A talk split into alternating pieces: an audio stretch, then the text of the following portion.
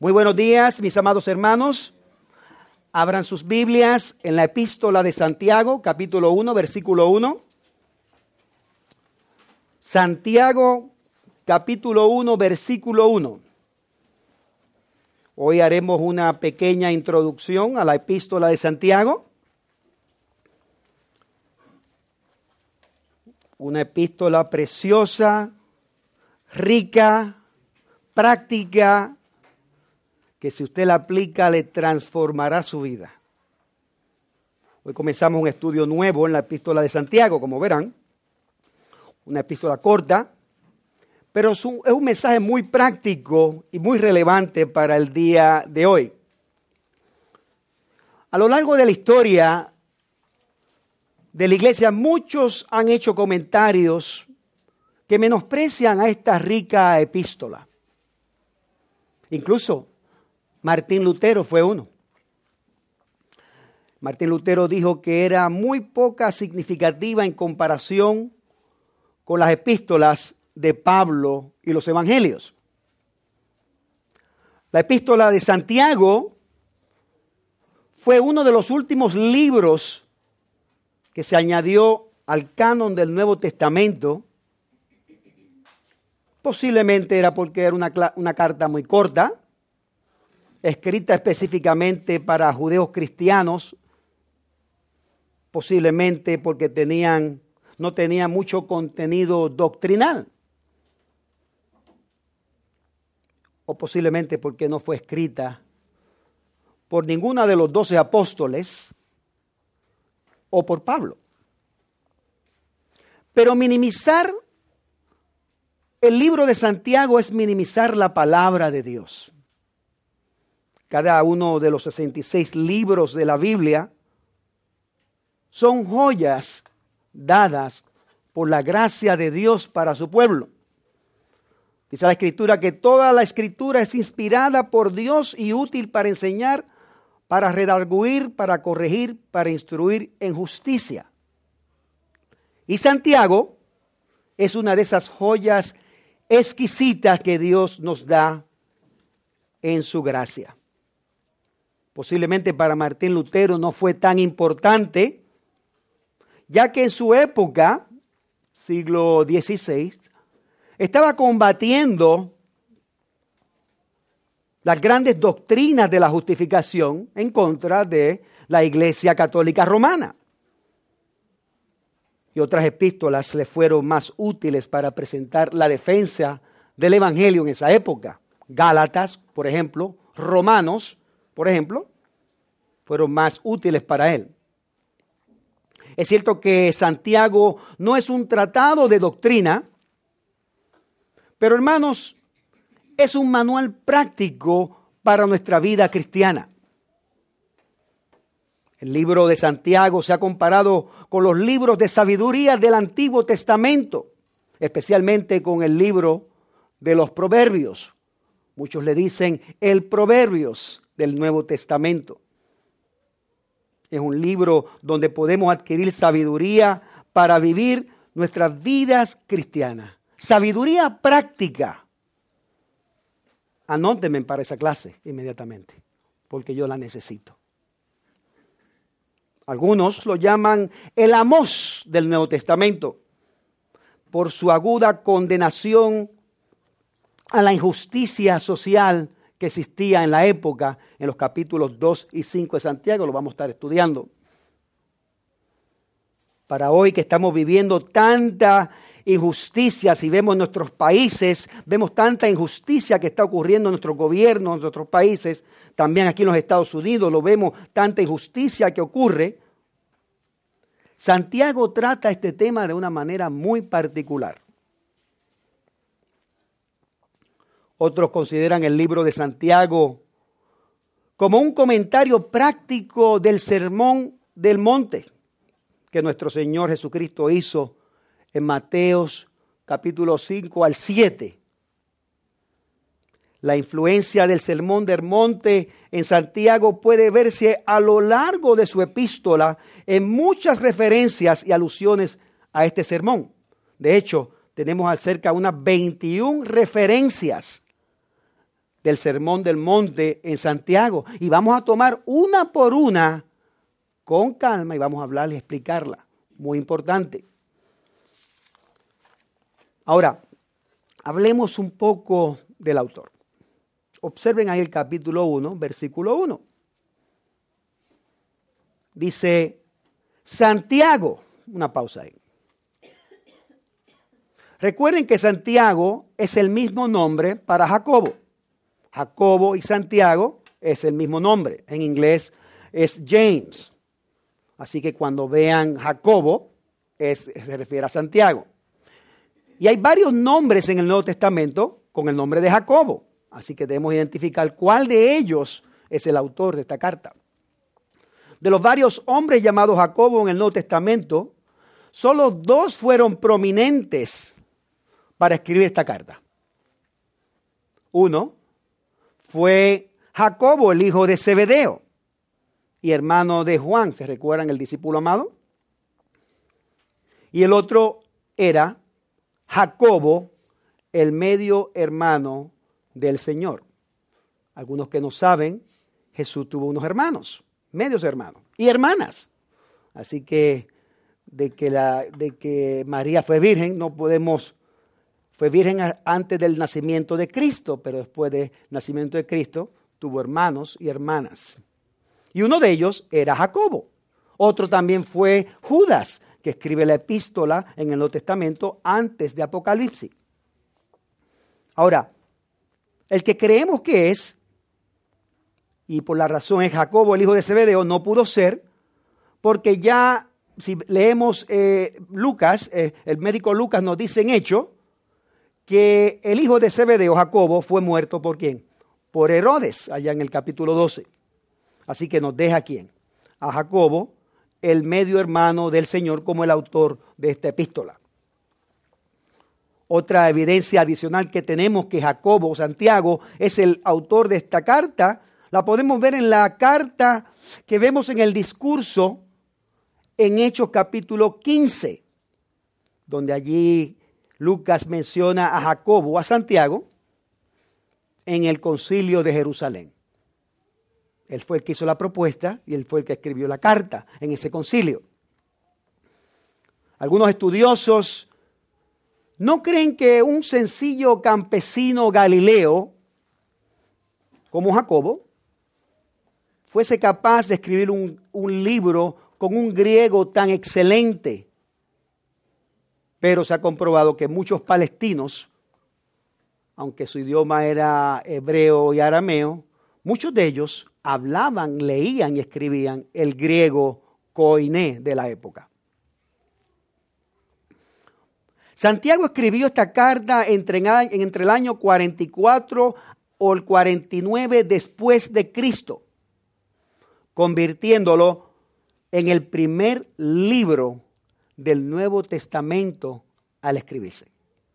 El primer libro del Nuevo Testamento es Santiago. Sin duda, la epístola se escribió en Jerusalén, donde Santiago vivía y predicaba la palabra. Mateo y, Marcos, ambos, mencionan a los medios hermanos de Jesús, como Jacobo, José Simón y Judas en Mateo 13, versículo 55. Es bueno que usted tenga esa nota, Mateo 13, versículo 55, especialmente cuando está hablando con algunos católicos romanos. Recuerden que Jacobo y sus hermanos fueron testigos de la vida perfecta de su hermano mayor Jesús. Sin embargo, ellos no creían en el Señor. Jacobo creyó que Jesús era el Mesías cuando? Después que se le apareció personalmente después de la resurrección. Como nos dice el apóstol Pablo en Primera de Corintios capítulo 15 versículo 17. Y sin duda alguna, fue hasta después de esta aparición que él creyó que su hermano mayor Jesús era quien decía, quién era, el Cristo, el Mesías. Ahora, la primera iglesia local en el Nuevo Testamento fue establecida en Jerusalén. ¿Se recuerdan el día del Pentecostés en el libro de los Hechos al principio? Esa primera iglesia local fue establecida en Jerusalén. Y Jacobo, aunque no era un apóstol, él llegó a ser uno de los ancianos, de los pastores, líderes de esa iglesia. Cuando Pablo visitó a Jerusalén, allá cuando nos dice en Gálatas capítulo 2, versículos 9 al 12, Pablo nos dice que allí descubrió que estaba Jacobo, al igual que Pedro y Juan, y ¿qué dijo de ellos tres? Que ellos eran la columna de la iglesia de Jerusalén. Por lo tanto, era una figura prominente, un pastor principal en la iglesia de Jerusalén. Recuerden que como los apóstoles a menudo andaban fuera de la ciudad predicando el Evangelio, Jacobo se convirtió en ese líder más destacado en la iglesia local de Jerusalén. Era algo así como ser el pastor principal dentro de los ancianos en esa iglesia local en Jerusalén. Como dije anteriormente, Jacobo fue el que presidió el crucial concilio en Jerusalén, que ustedes pueden, lo pueden leer eventualmente en Hechos capítulo 15, fue Jacobo, fue Santiago el que presidió ese primer concilio de la iglesia, que se había convocado para decidir si la salvación requería la obediencia de la ley mosaica o si simplemente era por la gracia por medio de la fe. Jacobo era una de las personas más prominentes en la iglesia de Jerusalén y de alto liderazgo. Dice Lucas en Hechos 21 del 17 al 18 que cuando Pablo llegó de su tercer viaje como misionero, vio a Jacobo que estaba reunido con los ancianos de la iglesia de Jerusalén. Yo quiero para que vayan viendo quién era Santiago. Santiago no era cualquier persona en el primer siglo, era una persona muy distinguida, muy reconocida de alto liderazgo en la iglesia local.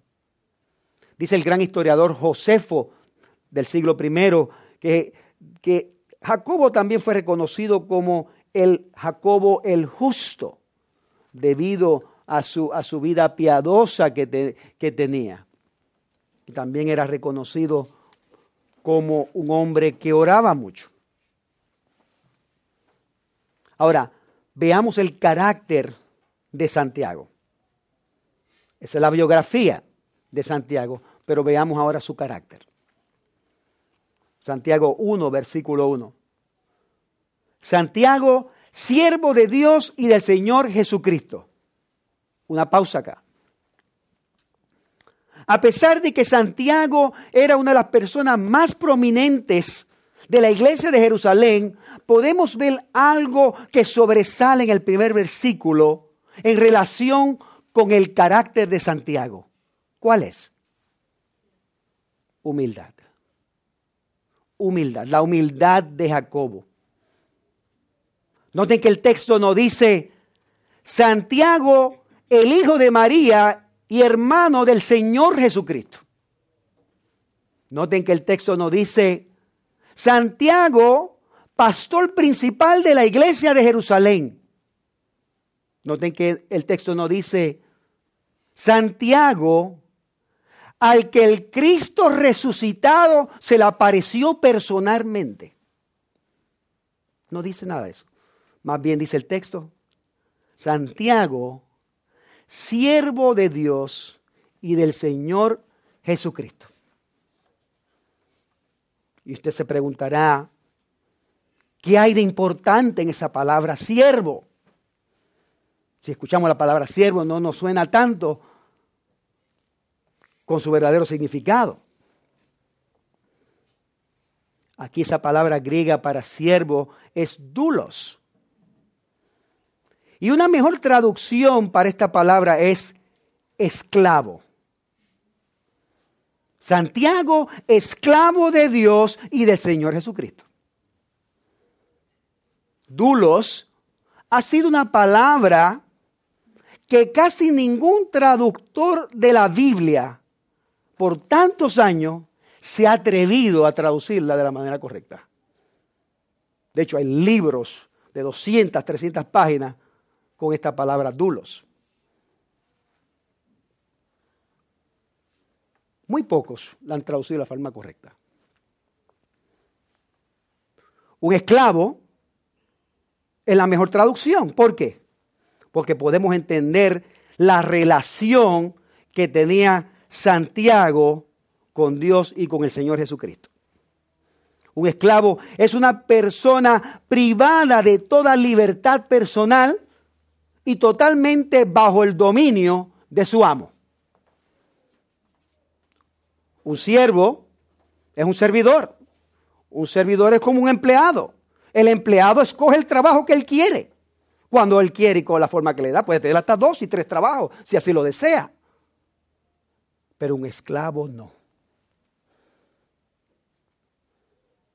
a un esclavo se le requería absoluta obediencia.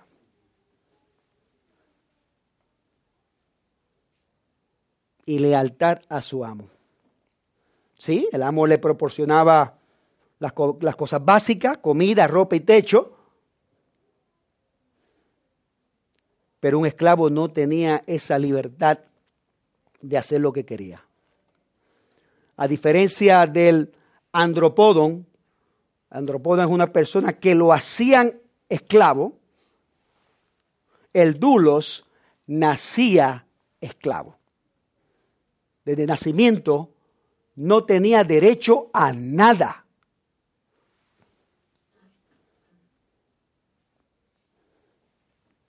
Pero como Jacobo, siendo medio hermano del Señor, llegó a ser esclavo del Señor. ¿Cómo? Por su nacimiento mediante la fe en Cristo Jesús. Él nació de nuevo.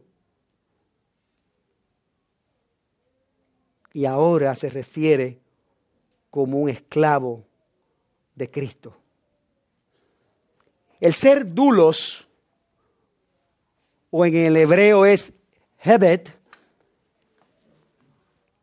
ser un esclavo de Dios era un gran honor para la cultura judía. Un gran honor.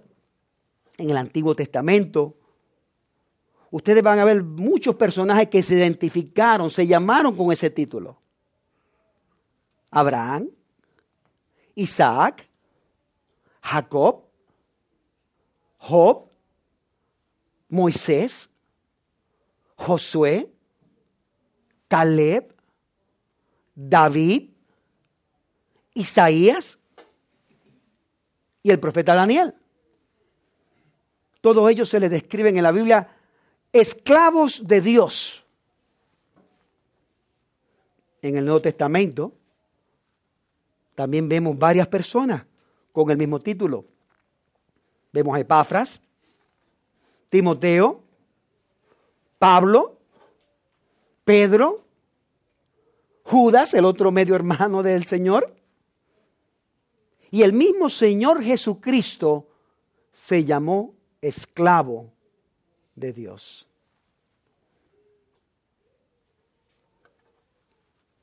Jacobo se incluía entre los que no eran honorables por lo que eran, sino por aquel a quien servían al Dios vivo. Y están viendo, esa es la humildad que vemos en el esclavo, en el siervo del Señor Santiago. Y así debe ser en tu vida. Yo creo que no hay mejor título que describa a un cristiano como un esclavo de Cristo y todo lo que implica. Porque el esclavo hace lo que el amo dice y punto.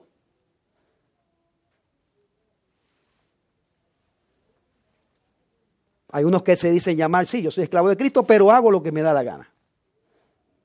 Eso no sucedía en el primer siglo con su amo si usted hacía lo que le diera la gana con su amo. El amo es el que tiene autoridad, es dueño del esclavo.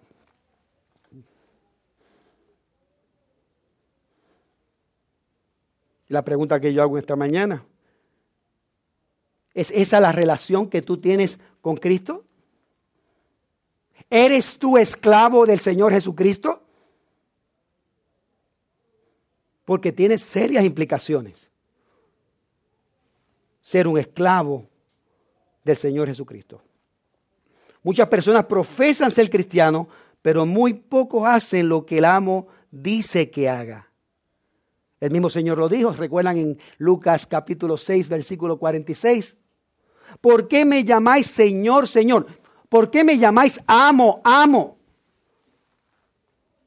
Y no hace lo que yo digo.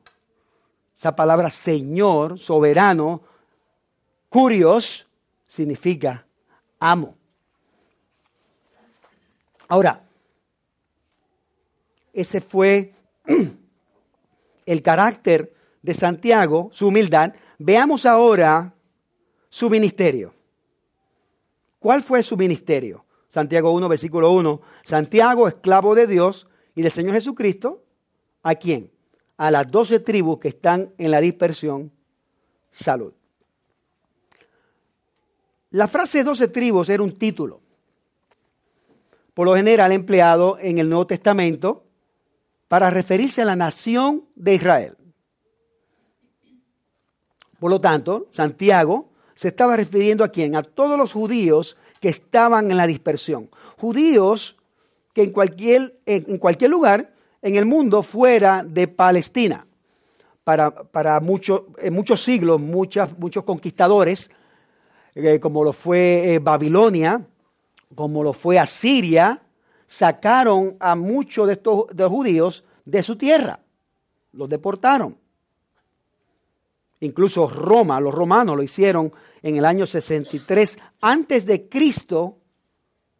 Deportaron mucha gente, sacaron a muchos judíos fuera de la zona de Palestina. O algo que todavía seguimos viendo en el día de hoy. De hecho, la palabra griega para dispersión es diáspora, donde tenemos la palabra diáspora. Y se volvió un, término técnico para identificar a los judíos que vivían fuera de Palestina. Y así nos lo recuerdan, se recuerdan el, el apóstol Pedro, allá en 1 Pedro 1.1, no lo busquen, yo se lo leo, donde dice, Pedro, apóstol de Jesucristo, a los expatriados de la dispersión en el Ponto, Galacia, Capadocia, Asia y Bitinia judíos fuera de la zona de Palestina. Noten que el versículo 2, Santiago se dirige a sus lectores como. ¿Cómo se dirige? Dice, hermanos míos. Santiago les escribe a judíos, pero que también eran qué? Cristianos, creyentes. Este libro está escrito para creyentes. Este libro para cristianos y para aquellos que van a ser cristianos. Posiblemente muchos de esos judíos se convirtieron en cristianos cuando? En el día de Pentecostés. ¿Se recuerdan que muchos vinieron al Señor en aquel día, después del sermón de, de Pedro? Y posiblemente Santiago era el pastor de muchos de ellos en esa zona. El público principal de Santiago eran los judíos que habían huido debido a la persecución y que estaban sufriendo pruebas por causa de su fe. Noten el versículo 2. Hermanos míos, tened por sumo gozo cuando os halléis en diversas pruebas. O sea que tanto la iglesia local de Jerusalén como su audiencia eh, en la diáspora estaban siendo qué? Estaban en bajo persecución, estaban bajo unas pruebas fuertes. Y aquí Santiago escribió su epístola para exhortar a sus lectores a que examinaran su fe para ver si era una fe genuina y al, y al pasar dicha prueba, esto le diera confianza, esperanza y fortaleza para soportar todas esas pruebas y prevalecer en la fe a pesar de sus circunstancias externas. Vamos a ver cómo atendemos problemas y situaciones según Santiago, según Dios. Santiago nos ayuda a contestar de una manera bíblica un sinnúmero de cosas que afectan a todo cristiano en cómo vivir su vida cristiana. Usted está en Cristo, usted está en el Señor y usted no sabe cómo vivir su vida cristiana. Este libro va a ser un manual práctico para nuestras vidas. Si yo le fuese a poner un título a este maravilloso libro, le daría Viviendo sabiamente o viviendo sabiamente tu vida cristiana. ¿Usted quiere saber cómo debemos responder bíblicamente ante las pruebas, ante el sufrimiento en su vida, ante las injusticias, ante la falsa religión? Este es el libro. Usted quiere saber, algunos de ustedes me han preguntado a mí, me han dicho y me han confesado eh, eh, que no están seguros de su, de su salvación. No saben si son cristianos. Este libro te va a ayudar. Te va a ayudar. Usted quiere saber cómo pedir sabiduría para sus decisiones, sus problemas, cómo pedir paciencia o cómo orar eficazmente. Este es el libro. Y lo vamos a estudiar frase por frase si es posible, palabra por palabra si es posible, porque hay una riqueza en él que todos debemos saber. Y yo quiero que ustedes presten mucha atención en este estudio, porque estas son nuestras raíces cristianas y usted dirá, que usted quiere hablar? Este fue el primer manual práctico de los cristianos en el siglo primero. Así que si Dios lo puso ahí es por alguna razón. Es como ir, como decimos en inglés, back to the basics. Vamos a regresar a los principios fundamentales del cristianismo con esta epístola. Fue el primero. Ahora, veamos varios de los temas. No vamos a hacer una exposición de todos los temas, pero uno de los, temas principales para que usted se vaya preparando lo que vamos a estar estudiando en los próximos meses. Vamos a estar viendo cómo Dios quiere que nosotros respondamos de una manera bíblica ante la prueba y el sufrimiento. ¿Usted quiere saber por qué esas pruebas están pasando en su vida? ¿Usted quiere saber por qué tanto sufrimiento en su vida? ¿Usted se cree que es el único que está pasando pruebas y sufrimientos? Usted no es el único. Y aquí la Biblia nos va a decir, Santiago, una manera práctica, sencilla, cómo nosotros como cristianos debemos responder a estas pruebas. Observen nuevamente capítulo 1, versículo 2 ahí. Leámoslo de nuevo. Dice, hermanos míos, tened por sumo gozo cuando halléis en diversas pruebas. Yo sé que cuando leemos esto de primera, dice, pero ¿cómo yo voy a tener gozo en mi sufrimiento y en mis pruebas? Dios nos va a dar la respuesta. Hermanos, una gran verdad es que hoy día la, las mayorías de la iglesia no preparan su congregación para las pruebas y el sufrimiento. ¿Por qué? Porque a nadie le gusta ese tema.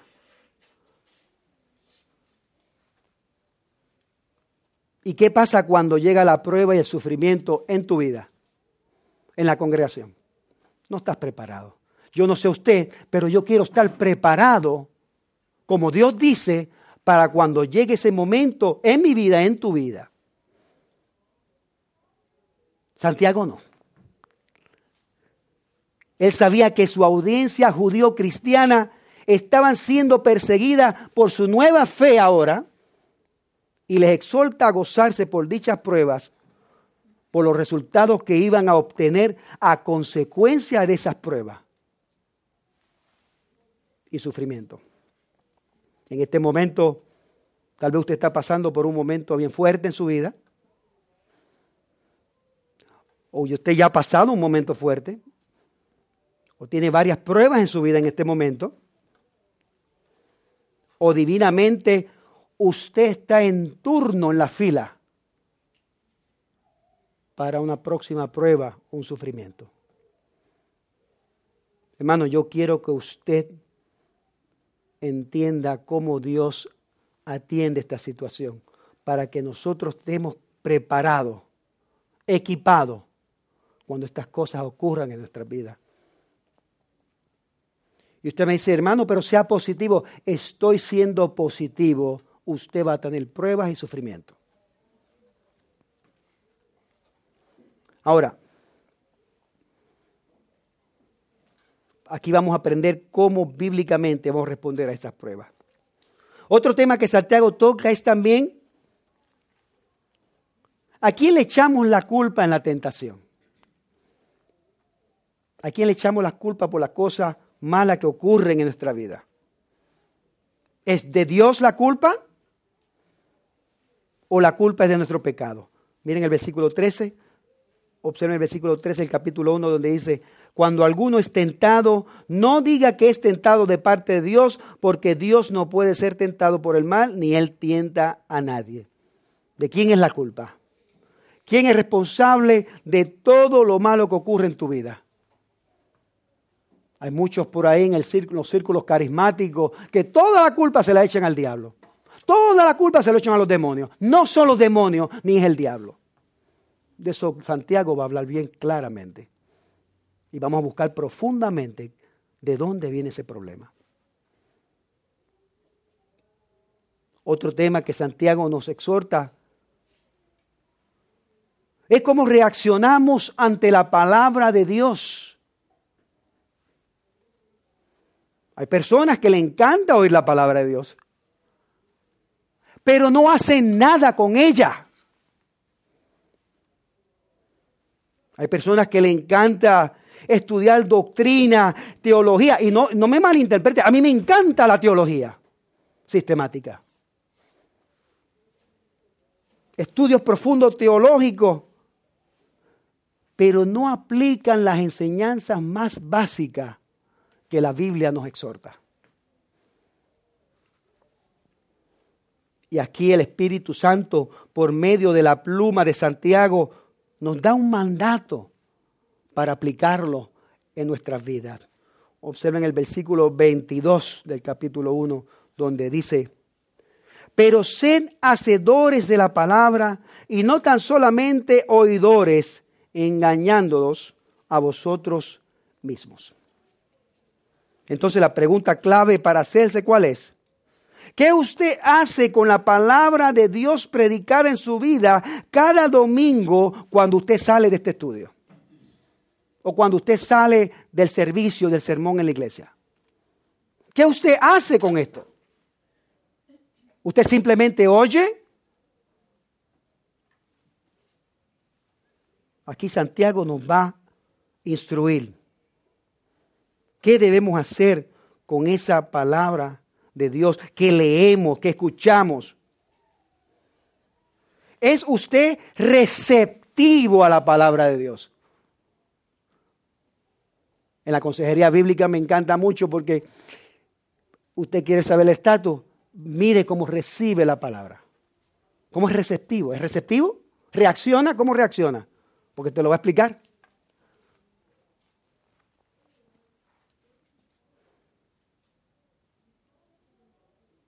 ¿Es usted receptivo a la palabra de Dios?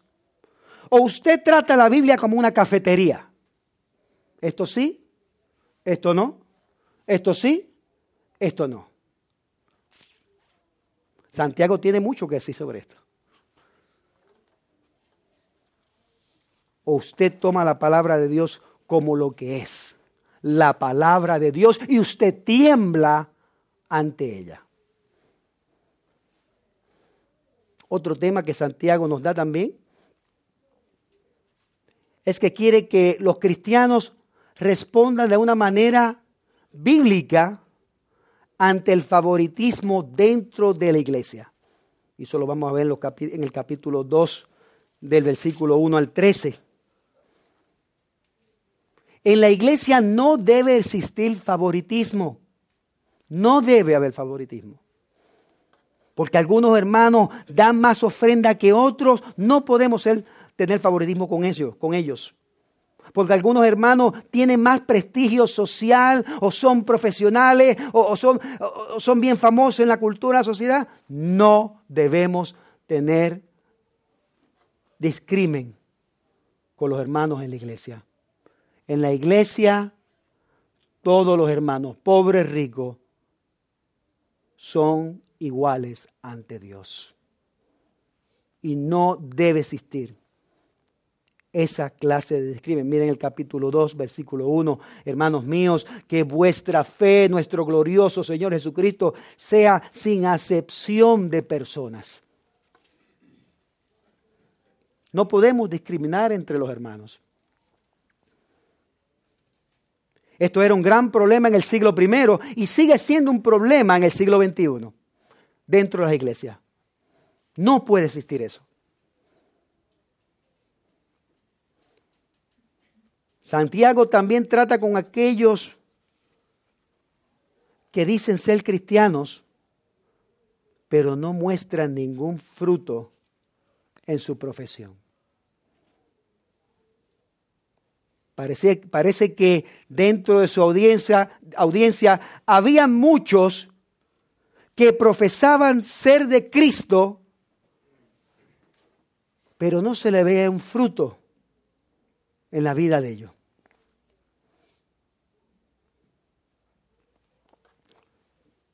Dice que, eh, mucha gente dice que son creyentes, pero carecen de obras que apoyen su profesión. Mira el capítulo 2, versículo 17. Así también la fe, si no tiene obras, es muerta en sí misma. Una gran verdad en la vida del no creyente es tan grande esa verdad que eh, al punto que, que Santiago lo compara como un cadáver a ese falso profesante. Miren el versículo 26. Porque el cuerpo sin espíritu, porque como el cuerpo sin espíritu está muerto, así también la fe sin obra está muerta. La fe y las obras son inseparables. La fe salvadora nunca puede estar divorciada de las obras que justamente prueban su existencia. ¿Sí? Somos salvos por la gracia de Dios. Usted no puede hacer nada por su salvación. Pero yo quiero también que usted sepa que las obras son muestra de esa salvación. Las buenas obras en tu vida son evidencia de tu justificación. En otras palabras, si yo no veo obra, yo con mis ojos veo, ver, no escuchar, obras buenas en tu vida, no estoy viendo evidencia de qué? De tu justificación. Es lo que está hablando Santiago aquí. La santificación es evidencia de tu justificación. Si no hay, si no hay evidencia de tu santificación, tenemos todo el derecho de dudar de tu justificación. Estoy resumiendo en algo más complejo que lo vamos a explicar en su detalle de lo que habla aquí Santiago.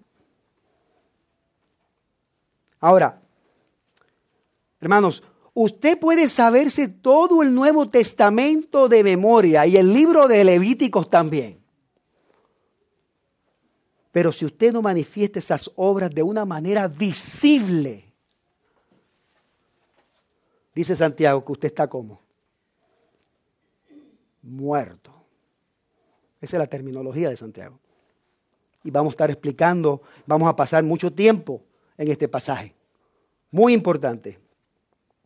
Ahora, Santiago nos habla de otros temas.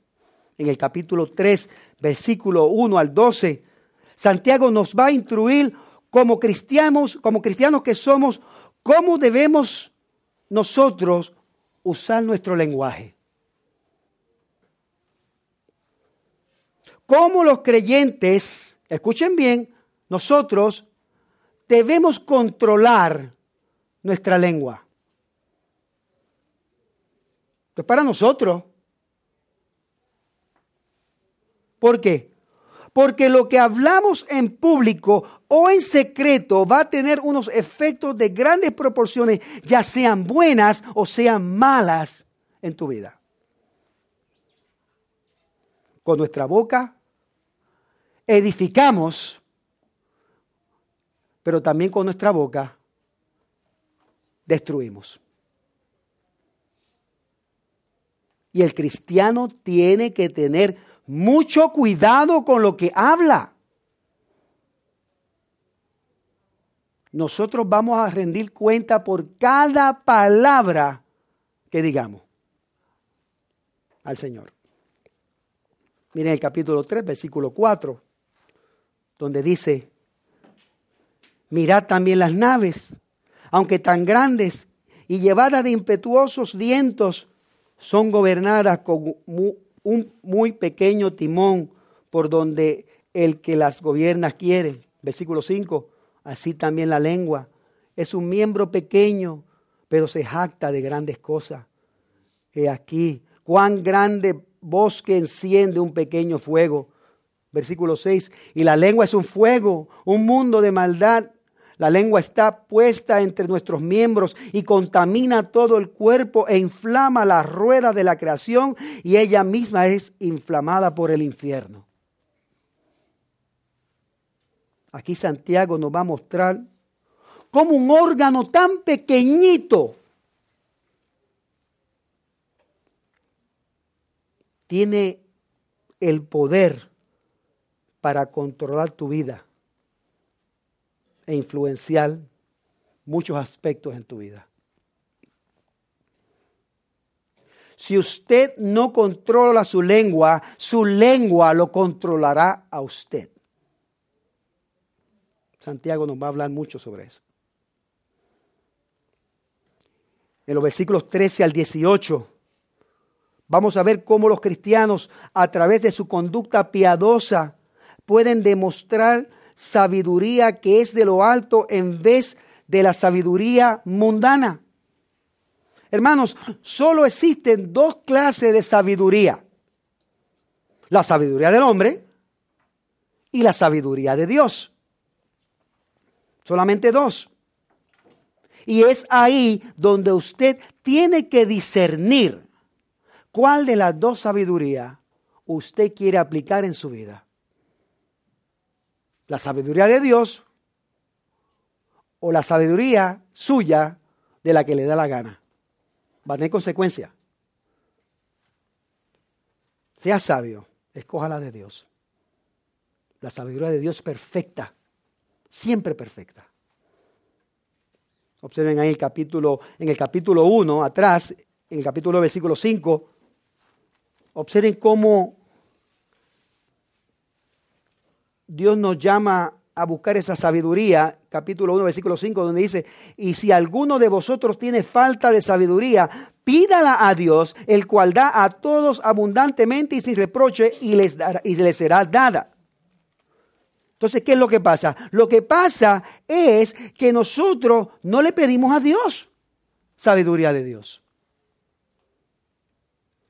Tenemos problemas, tenemos situaciones y en vez de buscar la sabiduría de Dios, queremos resolver el problema como nosotros queremos. Esa no es la sabiduría de Dios. Dios está explícito aquí su sabiduría. ¿Usted quiere conocer la sabiduría de Dios en su vida? Lea y aplique este libro, la Biblia, en su vida. No solo leerla, aplicarla.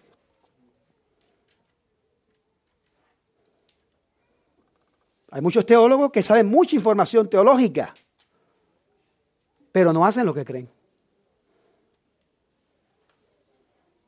El fin de toda teología, el fin de todo estudio bíblico, ¿usted sabe cuál es? Que usted cada día sea más como Cristo.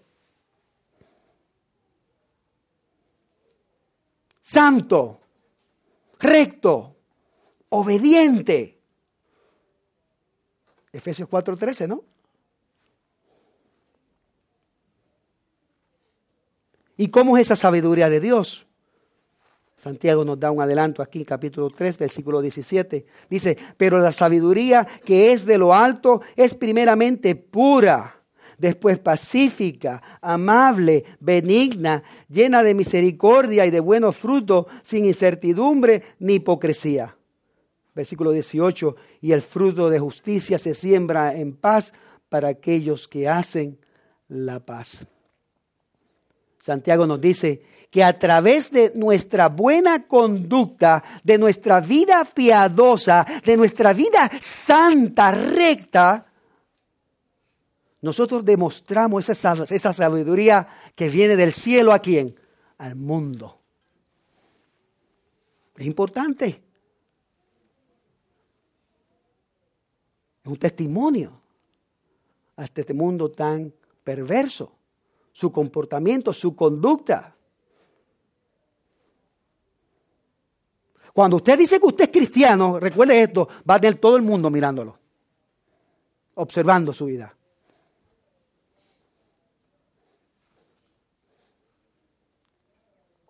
Ahora, Santiago nos enseña otra cosa más. Y vamos a adelantar rapidito. ¿Qué nos enseña Santiago? Nos desafía a rechazar la amistad con el mundo. Y lo hace con un lenguaje muy fuerte. Vean el lenguaje fuerte que usa Santiago ahí a su audiencia en el capítulo 4, versículo 4 capítulo 4, versículo 4. ¿Cómo les habla? Oh almas adúlteras. Los judíos cristianos, ¿habrán entendido esa frase? Claro. Porque a qué se refería esas almas adúlteras? A los israelitas que se habían apartado del Dios divino y se ido tras sus dioses.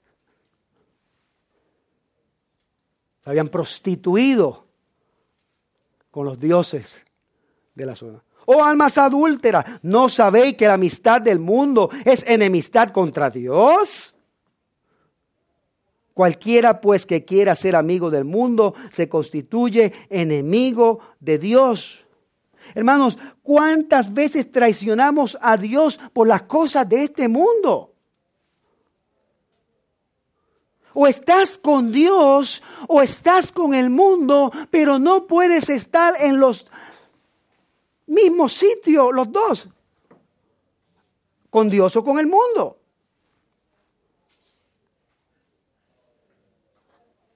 Nunca en la historia de la iglesia, en los últimos dos años, se ha visto tanta mundanalidad adentro de la iglesia contemporánea como hoy en la historia. Lo que estamos viviendo es histórico. Histórico. Nunca. Esta semana leí un artículo y quiero que lo compartí con muchos de ustedes. Eh, de Joel James, él está en África, un, escribe muy bueno, donde dice que el pecado que se, que se convirtió en una técnica evangelística en la iglesia.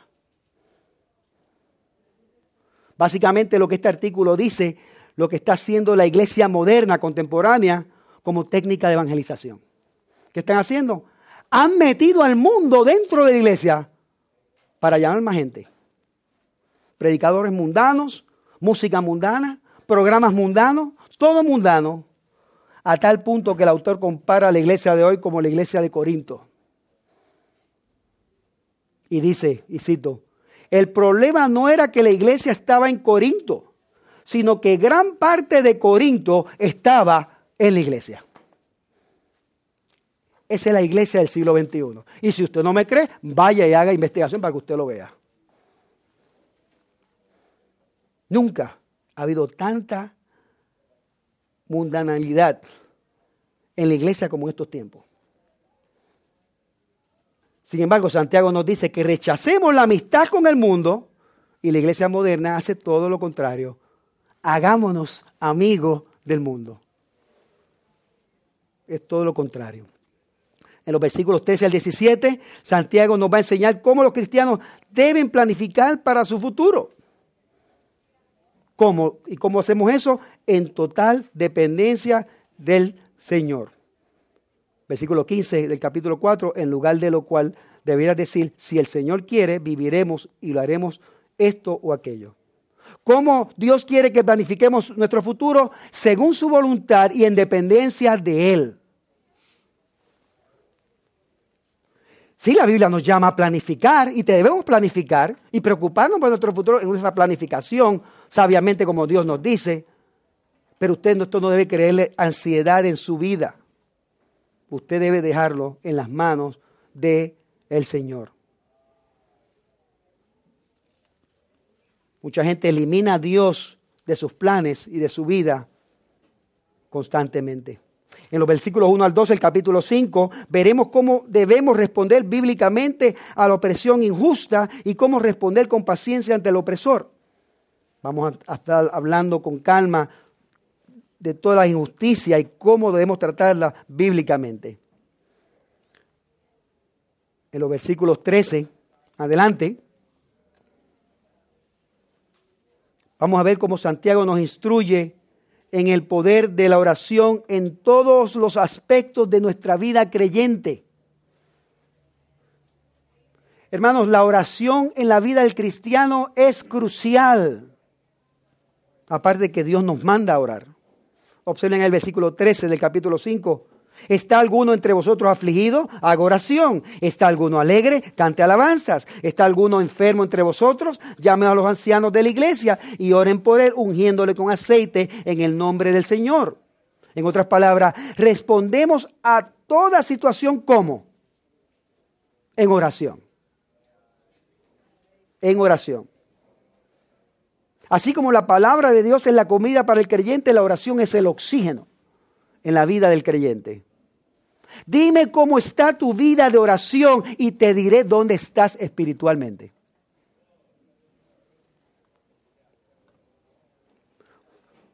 Muchos cristianos están donde están porque su vida de oración está anémica, está casi muerta. Intensifique su vida de oración en su vida para que, vea, para que usted vea lo que va a pasar en su vida. Noten lo que dice Santiago ahí al final del versículo 16. La oración eficaz del justo puede mucho. La, la, oración eficaz, la oración que siempre cumple su propósito. Vamos a estar hablando sobre la oración. Vamos a, estar, vamos a pasar mucho tiempo aquí en esa parte de la oración. Hermano, usted tiene un problema en su vida. Dígaselo a la iglesia.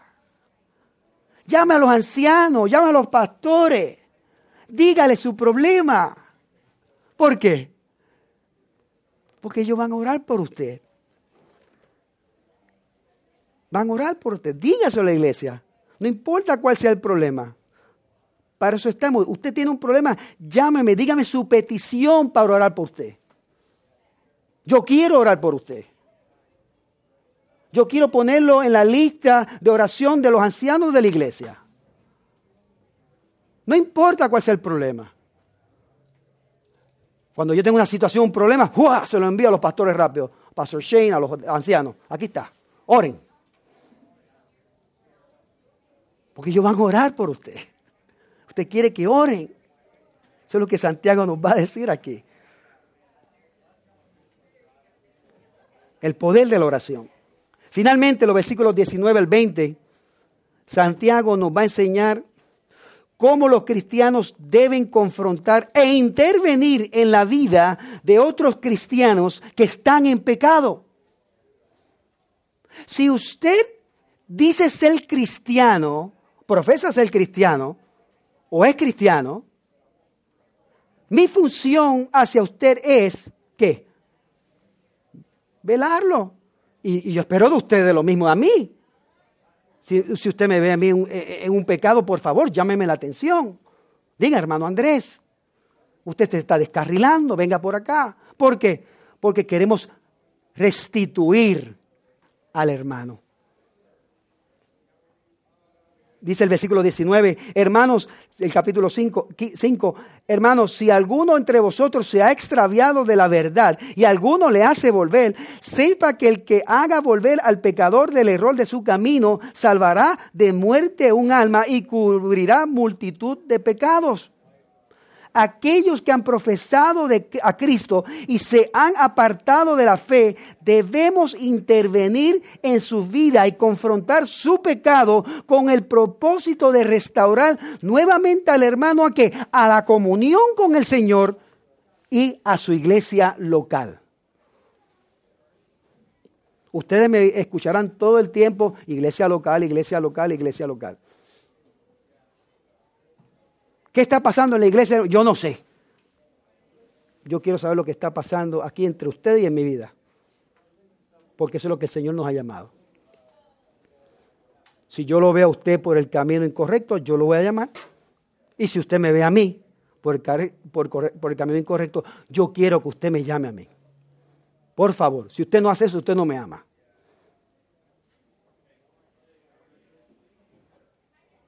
Recuerden que esta confrontación es para qué? ¿Cuál es el fin? ¿Cuál es el propósito? Restauración. Restauración en el Señor y restauración en la vida local. En la iglesia local, perdón. Esa es la función de la iglesia local, hermano. Usted quiere un grupo de hermanos fieles que estén constantemente ¿qué? velando por su vida espiritual. Constantemente, siempre.